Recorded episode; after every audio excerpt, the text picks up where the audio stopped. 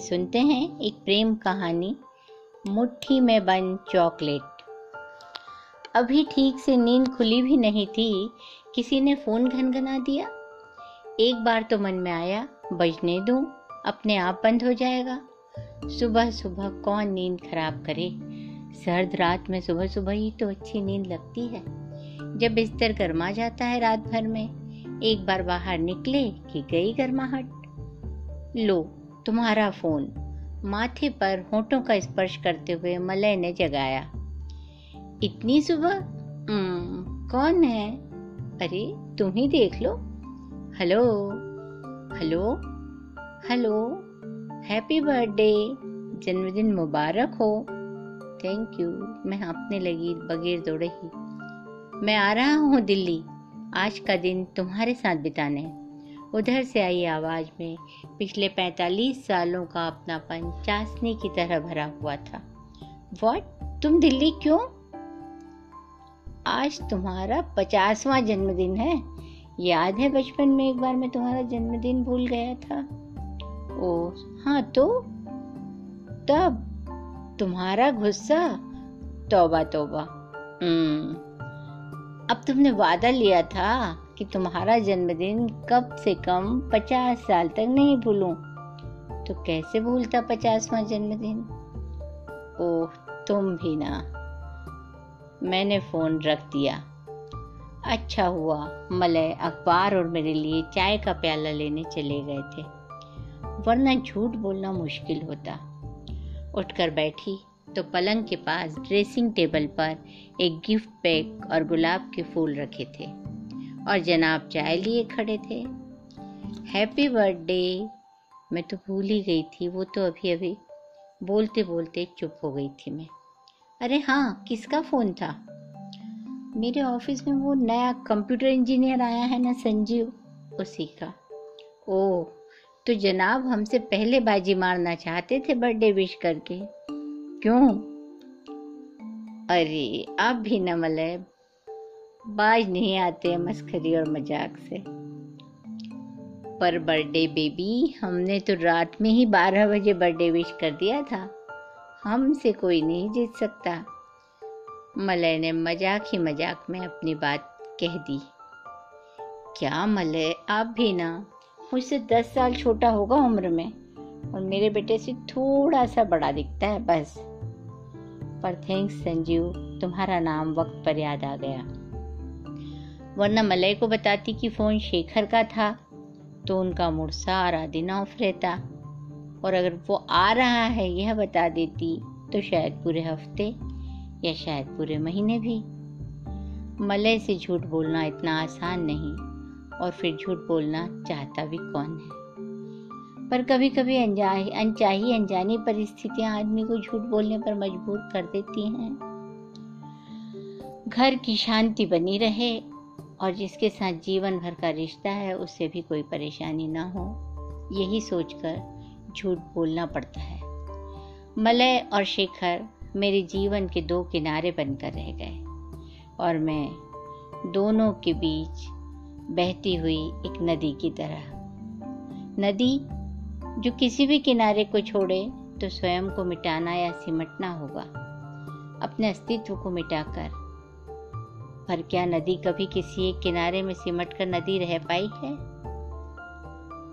एक बचपन का साथी सपनों का हम सफ़र ही बन पाया था कि दूसरा जीवन भर के लिए हम सफ़र बन गया। एक ने सात फेरे में सात जन्मों के वचन ले लिए तो दूसरा छूटते हाथ से केवल एक वादा ही कर पाया था, अब जब भी मिलेंगे, अच्छे दोस्त बनकर ही मिलेंगे। जीवन के हर सुख दुख में अदृश्य एक दूसरे के साथ खड़े रहेंगे। वादे के साथ तमाम लक्ष्मण रेखाएँ दोनों के बीच अपने आप खिंच गई थी और उम्र के पचास सालों में कभी नहीं लांगा और फिर लांघने से मिलता भी क्या है? एक दूसरे की नज़रों में हमेशा सम्मान देखने की इच्छा से ज़्यादा शायद कभी कुछ नहीं चाहा दोनों ने। मर्यादा की लक्ष्मण रेखाएँ अदृश्य होती हैं। दूसरे कहाँ देख पाते हैं? रिश्तों की मर्यादा को देखने से ज़्यादा समझने की ज़रूरत होती है। और उसके लिए एक अंतर्दृष्टि चाहिए जो सबके पास नहीं होती। उसने कितनी सच्चाई और खुलेपन से मलय को सब बताया था कि शेखर उसका बचपन का दोस्त है। पर मलय ने शेखर को वह सम्मान कभी नहीं दिया जिससे वह पारिवारिक रिश्तों में जगह पा सके। और तब से शेखर से बात होती भी तो वह घर में बताने से टाल जाती। एक औपचारिकता भर रह रह गया था, यह बचपन का दोस्ती और दिल का रिश्ता। और फिर पिछले सालों में तो लखनऊ ही छोड़ दिया था उसने। मलय का प्रमोशन दिल्ली हुआ। शेखर से बस कभी कभार फ़ोन पर ही बात होती रही। आठ साल पहले लखनऊ छोड़ते वक्त मुलाकात हुई थी एक कॉफ़ी हाउस में। शेखर ने विदाई भोज का निमंत्रण भी दिया। पर अगली बार कभी आऊँगी तब आती हूँ, कहकर टाल दिया था। जानती थी, मलय नहीं जाएँगे और मैं अकेले कहीं नहीं जाती लंच या डिनर पर। इन आठ सालों में कितना कुछ था जो बैठकर बांटना था शेखर के साथ। बाबूजी के जाने के बाद घर, परिवार, मायके की बहुत सारी बातें थी। एक वही तो है, जिससे कई मसलों पर राय मशवरा करने से राहत मिलती है मन को। मलय की और बच्चों की शिकायतें मलय की अच्छाइयाँ भाई बहनों में बढ़ती दूरी, चचेरे ममेरे रिश्ते, वो बचपन से साथ रहा है, सबको जानता और सभी विषयों पर शेखर से बात करना मुझे अच्छा लगता है। मलय मेरे जीवन और मेरे घर से जुड़े हुए हैं। कोई भी बात मलय को बताने से घर का वातावरण प्रभावित होता। और मैं नहीं चाहती कि मलय किसी बात को लेकर परेशान हो। शेखर को बताने से वह अभिन्न मित्र होने के बावजूद एक दृष्टा की तरह उस बात को देखता भी है और राय भी देता। एक अंतर्दृष्टि की तरह ज़रूरी होता है हर जीवन में एक दृष्टा। नाश्ता और खाना बनाते बनाते अनमनी सी रही। एक उथल पुथल मन में बनी रही। क्या करूँ?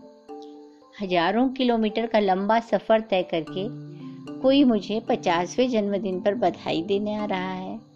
इस ख्याल ने उम्र को सोलहवें साल सा खुशनुमा बना दिया। पर मन ही मन कुड़ती रही, क्योंकि पचास साल की उम्र में भी मैं एक पढ़ी लिखी आधुनिक कामकाजी स्त्री सामाजिकता के दायरों में हूँ वही परंपरागत डरपोक भारतीय नारी। पति की पसंद और नापसंद से आगे कोई सोच नहीं रखती। एक भीरू स्त्री जो घर को शक के दायरों से बचाने के लिए अपनी पूरी हैसियत को कहीं ताक में रख देती है। 25 साल की बेटी और 20 साल के जवान बेटे की माँ, जो परिवार के हर सदस्य के जन्मदिन पर उनके दोस्तों को दावत देती है और अपनी उम्र के पचासवें वर्ष तक अपनी पसंद के एक व्यक्ति को सिर्फ़ चाय पर भी घर आमंत्रित नहीं कर पाई। मलय से बात करूँ, ना करूँ करूँ, ना करूँ, उलझन थी। इसी उहापोह में अनिर्णय के साथ दफ्तर चली गई। चार बजे तक शेखर को नहीं बता पाई कि मैं उससे मिलूँगी या नहीं, और मिलूँगी तो कहाँ। छः बजे मेरा राजधानी एक्सप्रेस का टिकट है अनु वापसी का। क्या तुम मिलना नहीं चाहती अनु? शेखर का फ़ोन था। नहीं शेखर, ऐसा कुछ नहीं है। बस थोड़ा सा सिर दर्द है आज तुम्हें तो पता है, मुझे इन दिनों में माइग्रेन रहता है। हाँ लेकिन ऐसा करते हैं, तुम चाणक्यपुरी से आगे मेरा दफ्तर ग्रीन पार्क में है, वहाँ आ जाओ। बीस मिनट के बाद वहीं नीचे वाले कैंटीन के बाहर मिलती हूँ तुम्हें। तुम्हें भी आने में बीस मिनट लग ही जाएँगे। जैसे ही नीचे उतरी, सामने से आते हुए शेखर को देखकर लगा, जैसे बाहें फैलाए हुए चला आ रहा है। मन हुआ, मैं भी दौड़कर उसके पास पहुँच जाऊँ। पास पहुँची तो उसने रजनीगंधा की एक कली देते हुए कहा हैप्पी बर्थडे अनु।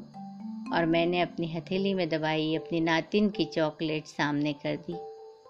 लो, मुँह मीठा करो, शिखर। वाह तो तुम अब भी चॉकलेट खाती हो। हाँ नानी हो ना एक गुड़िया की, उसके साथ तो खानी पड़ती हैं। कैसी हो, अनु? ठीक ही हूँ। थोड़ी दुबली हो गई हो। तुम भी तो दुबले लग रहे हो। चलो छोड़ो। जानती हो मैं आज पूरा दिन तुम्हारे साथ बिताना चाहता था, पर तुमने लिफ्ट ही नहीं दी। कुछ कहूँ? नहीं, कुछ मत कहो। तुमसे मिलने का वादा था और मैंने पूरा किया। मेरी टैक्सी खड़ी है सामने। हो सके तो वहाँ तक साथ चलो। हाँ चलती हो ना। मुझे भी वहीं से मेट्रो पकड़नी है। तुम आज ऑफ़िस से छुट्टी नहीं ले सकती थी? शेखर, सब कुछ जानते समझते हो, तब यह प्रश्न क्यों? शेखर ने अपनी मुस्कुराहट से खुद ही मेरे उत्तर की जगह भर दी। फुटपाथ पर चलते हुए, तुम्हें डर तो नहीं लगेगा, अनु? शेखर ने बचपन की तरह छेड़ा था। तुम साथ हो ना? फिर किसका डर? कह तो दिया, पर मन ही मन डर रही थी। कहीं मलय मेट्रो स्टेशन के सामने गाड़ी लेकर आ गए तो? शेखर ने पूछा, चले? हाँ मेरे दफ्तर से मेट्रो स्टेशन ज़्यादा दूर नहीं है। थोड़ा सा ही चलना था। मैं शेखर से बात करते हुए चलती रही। बातें बेमानी थी, मात्र औपचारिक सूचनाओं जैसी। लेकिन साथ चलने का एहसास एकदम अलग था। लगा इन पलों में शेखर के साथ पूरा दिन गुजार देने का एहसास है। और साथ चलते हुए कदम जाने कितनी लंबी दूरी तय कर रहे थे। शायद बचपन से लेकर अब तक। शायद हमारे मन कदम दर कदम कदम दर कदम साथ चलते रहे। मैं तुम्हारे लिए रजनीगंधा की एक सौ एक कलियाँ लाना चाहता था, पर केवल एक ही ला पाया। शेखर के इन शब्दों में असीम वेदना थी और एक अजीब कसक। और यह वेदना और कसक एक उदास भाव फैलाने लगी। नहीं शेखर, एक सौ एक कलियाँ हो या एक, हैं तो दोनों ही भावनाओं की प्रतीक ना फिर एक कली तो आसानी से मेरे पर्स में, मेरे बालों में कहीं भी रख कर घर ले जाई जा सकेगी। अच्छा हुआ एक ही लाए। ज़्यादा लाते तो कहाँ रखती? दोनों मुस्कुरा दिए थे। शुभकामनाएँ यहाँ वहाँ तो नहीं पटक सकते ना? और फिर तुम्हारी शुभकामनाएँ कहाँ छोड़ती? और इस एक कली में तुम्हारी सारी शुभकामनाएँ हैं। मेरे लिए यह रजनीगंधा की एक तुड़ी मुड़ी कली नहीं, फूलों की बहार है शेखर। कहना तो यही चाहती थी, एक कली तुम्हारा प्यार है शेखर। लेकिन ऐसा मैंने कुछ नहीं कहा। शेखर तुम्हें लंच और डिनर तो दूर एक कप कॉफ़ी भी ऑफ़र नहीं कर पाई। उफ, कोई फ़र्क नहीं पड़ता, चॉकलेट है ना? शेखर ने उस चॉकलेट को हथेली पर फैलाया और अपनी जेब में रख लिया। जानती हो यह चॉकलेट नहीं है? यह हमारे रिश्ते की मिठास है, और इससे मीठा कुछ नहीं। हाथ हिलाते हुए शेखर ने विदा ली। मेट्रो से घर पहुँचने तक रजनीगंधा की वह कली मेरी हथेली पर महकती रही, जिसकी महक अगले पचास साल और जीने की इच्छा जगा गई। धन्यवाद।